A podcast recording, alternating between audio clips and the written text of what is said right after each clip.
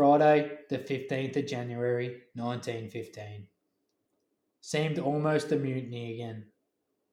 Hundreds of troops climbed down ropes into boats of eager and got ashore, after being so disappointed in not being allowed ashore.